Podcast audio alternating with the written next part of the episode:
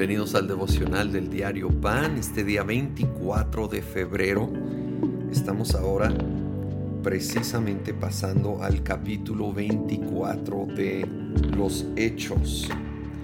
Pablo está aquí ahora ante el gobernador Félix. Dice, sin embargo, esto sí confieso, que adoro al Dios de nuestros antepasados siguiendo este camino que mis acusadores llaman secta pues estoy de acuerdo con todo lo que enseña la ley y creo que está escrito en los profetas. Sí vemos que el verdadero cristianismo se fue llamado secta por los que no estaban de acuerdo con ello y mm, debemos de ser muy cuidadosos con a lo que prestamos oído y aún participamos en hablar. Ahora la clave aquí es que Pablo afirma, pero yo me aferro a la palabra de Dios. ¿Sí? Porque sí hay grupos que son sectas porque se alejan de la palabra de Dios. Pero si está basado en la Biblia y toda la Biblia, el consejo completo de la palabra de Dios, ¿sí? Entonces va por buen camino. Entonces debemos de ser cuidadosos, lo repito, de no ser influenciados por voces de personas o grupos que no basan su criterio en la Biblia, sino en la tradición o costumbre o en lo que han escuchado de otras fuentes.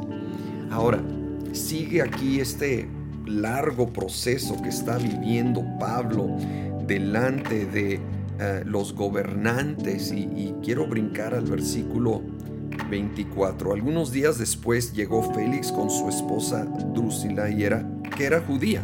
Mandó llamar a Pablo y lo escuchó hablar acerca de la fe en Cristo Jesús.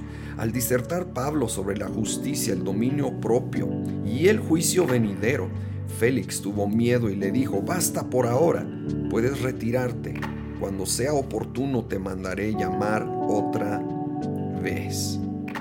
¿Sí? Cuando el gobernador Félix escuchó la verdad, incluyendo del juicio venidero, la verdad es que le llegó claramente.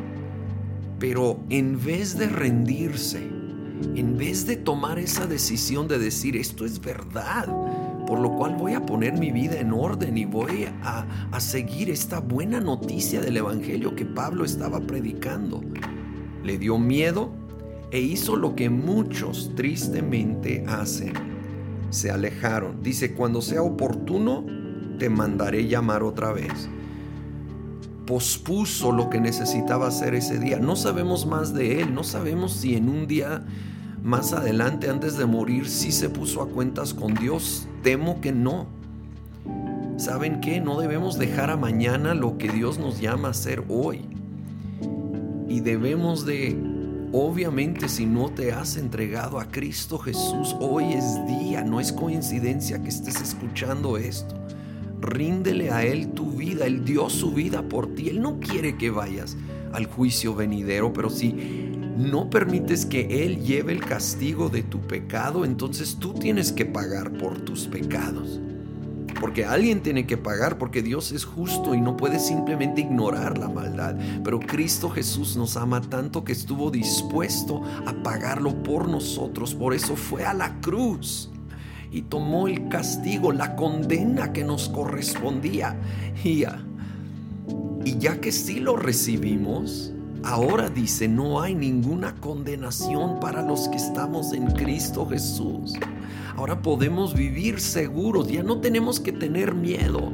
Y si tú eres seguidor de Cristo Jesús, lo has recibido, entonces no tengas miedo de lo que viene, porque Jesucristo ya pagó el precio y Él abrió el camino, el único camino al Padre que es a través de Él. Señor Jesús, gracias que tú ya pagaste el precio, ya llevaste nuestra condena. Gracias que no hay condenación ahora para nosotros que estamos en ti, que te hemos recibido por fe, sabiendo y reconociendo que eres el Hijo de Dios, el Salvador. Señor Jesús, aquellos que aún no han tomado ese paso, trae convicción. Revélales cuánto los amas, tanto que diste tu vida por ellos, para que más y más personas vengan a rendirse y seguirte a ti en el nombre de Cristo Jesús.